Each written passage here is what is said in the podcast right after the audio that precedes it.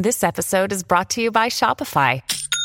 Forget the frustration of picking commerce platforms when you switch your business to Shopify, the global commerce platform that supercharges your selling wherever you sell. With Shopify, you'll harness the same intuitive features, trusted apps, and powerful analytics used by the world's leading brands. Sign up today for your one dollar per month trial period at shopify.com slash tech, all lowercase. That's shopify.com slash tech. Hey guys, in today's podcast, we're going to talk about risk appetite. How much risk are you willing to take per trade and why that may change as you evolve as a trader. Now, before we hop into this episode, make sure you subscribe to all of my YouTube channels, Akil Stokes, Akil Stokes Shorts, and the Trader Coffee Break, where me and Jason Greystone come on live once a week and discuss topics that are important to you as traders. So YouTube search Akil Stokes, subscribe, YouTube search Akil Stokes, hashtag shorts, subscribe, and YouTube search the Trader Coffee Break. Let's dig in. Could be on my end. Give me a second. We are going to get into the trading today. I do have a question I want to shoot to you guys first, and it's a, a follow-up on something we talked about in Monday's Q and A. Monday's Q and A, we talked a lot about risk management, and um, we had a trader who wanted to grow his account pretty quickly, or, or not, not necessarily a negative way, but maximize his account, and we talked a little bit about the risk of, of doing so. And I put out a poll question yesterday asking, what do you personally risk per trade? I'd love for you guys to answer it as well. But I put out a poll question asking, what do you personally risk per trade? And there were four options. Option one was less than one percent. Option two was between one and three percent. Option three was between three and five percent. And then option four was more than five percent. Where would you say that you land in that category? And even if you're not trading, where do you think you, you'll end up landing in that category? What would you say?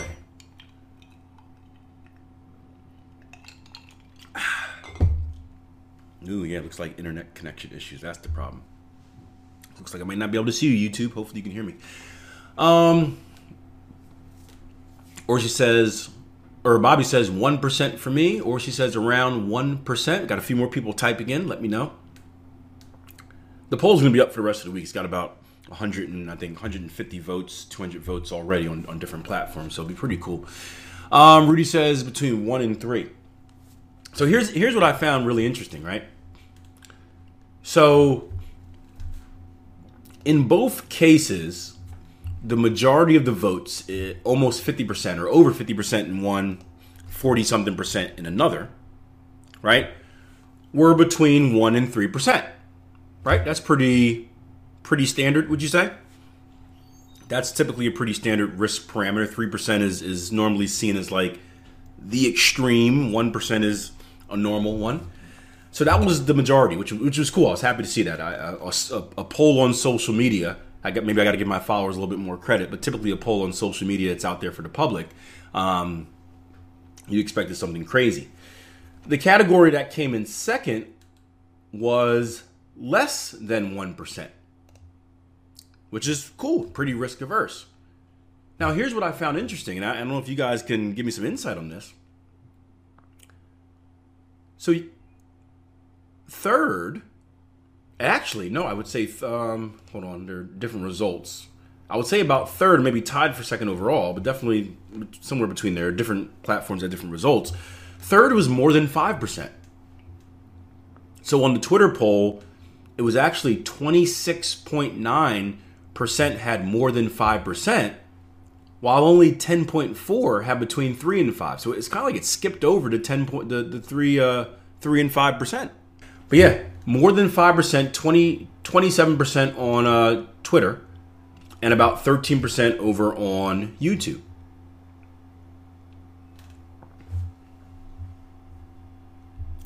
So I, I found that to be pretty interesting that people skipped straight from kind of the conservative between one and three percent and less than one percent all the way to more than five percent. You guys have any, have any idea why that would be? I honestly don't. That's why I wanted to come in and ask you guys. But any idea why that would be? We skip straight over to three to five and go straight to five percent.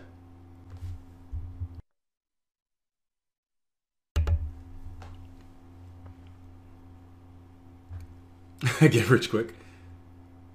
Yeah, I, that was that was extremely interesting to me.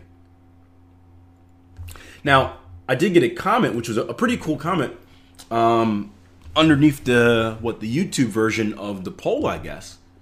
Um, are you talking about per trade or total exposure? Per per trade, Chris, per trade. Total exposure, that's fine, yeah. I'm talking about per per trade. Per trade. Now, here's an interesting comment, and some people may take it the wrong way. I actually thought it was a very good comment. Um, but Mark Quinn said, in swing trading, five percent, scalping, ten percent. I've been trading fifteen years, and I used to trade one to three percent risk, but I would always kick myself at the end of the year when I seen how much more I could have made with higher risk. So I finally increased it, but it's very important if you're going to take higher risk, you have to know your strategy and how it performs over the long haul. I'm talking five plus years. Most traders have not been trading long enough to take risk over three percent per trade. But once you have been profitable for five plus years, I advise you increase your risk. What are your thoughts on that?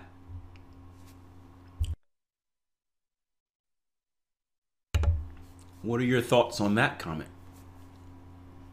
I think a lot of people are going to be scared, and there were a few comment responses to it. Um, I think a lot of people are going to be scared when they when they. I wouldn't say it's normal, um, but I think a lot of people, just because most most traders never make it five years. But I think a lot of people are going to be scared by initially saying, hearing, swing trading five percent, scalping ten percent. Um, and I'm more concentrated on the swing trading because scalping is what it is, if, if it's even a thing. Um, it all depends on how we define scalping, but uh, trader probably meant more like day trading. Um, because that's that's a massive amount. ten percent per trade, guys. You can do the math. How quickly can you blow your entire account? Risking ten percent per trade. How quickly can you blow your entire account risking five percent per trade?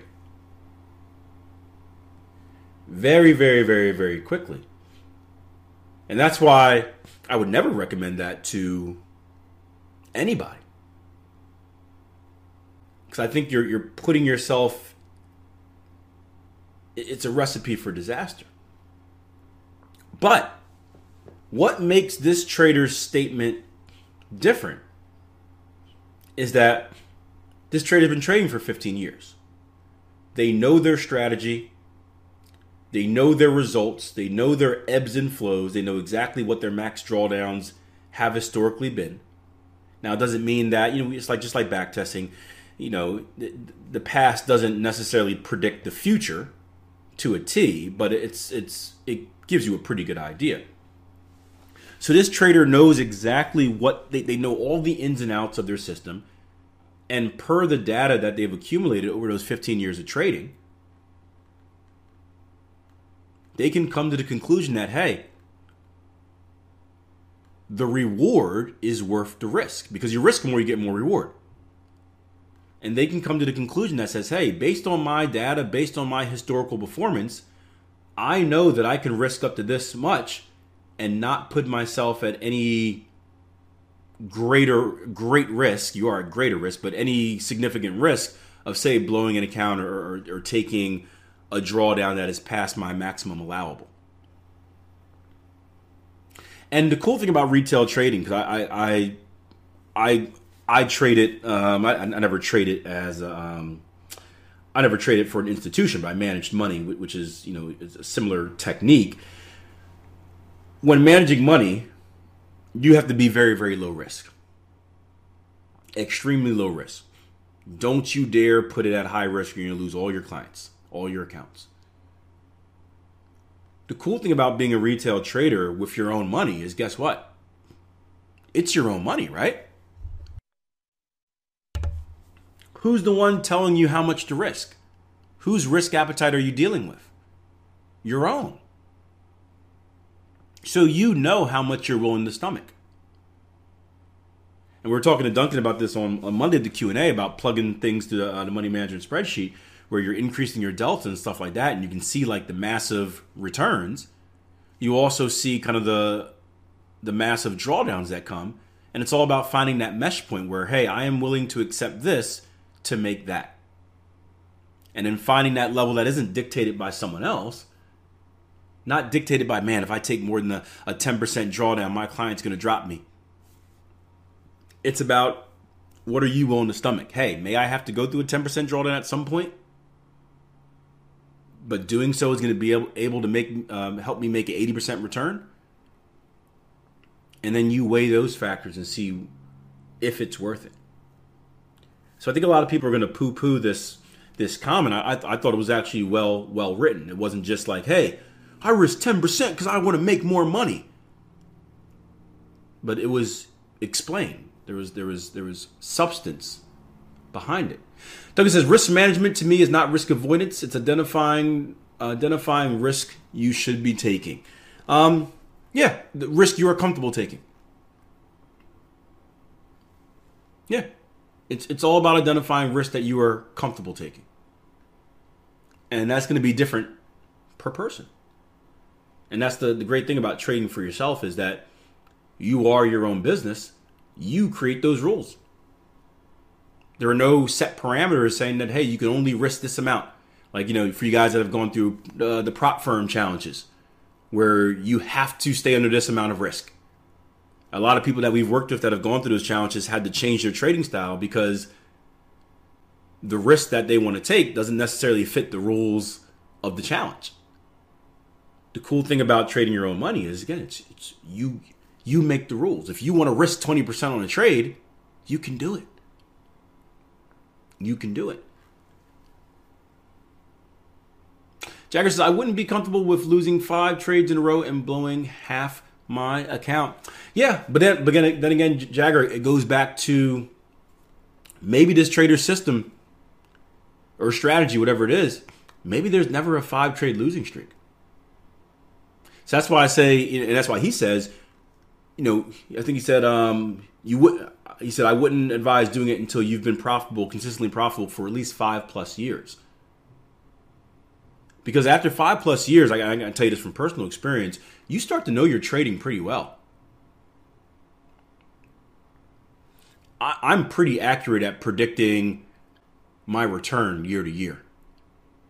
Now, I don't know when it's going to happen. I don't know when my hot streaks and cold streaks are going to come. That, that seems to be different every year.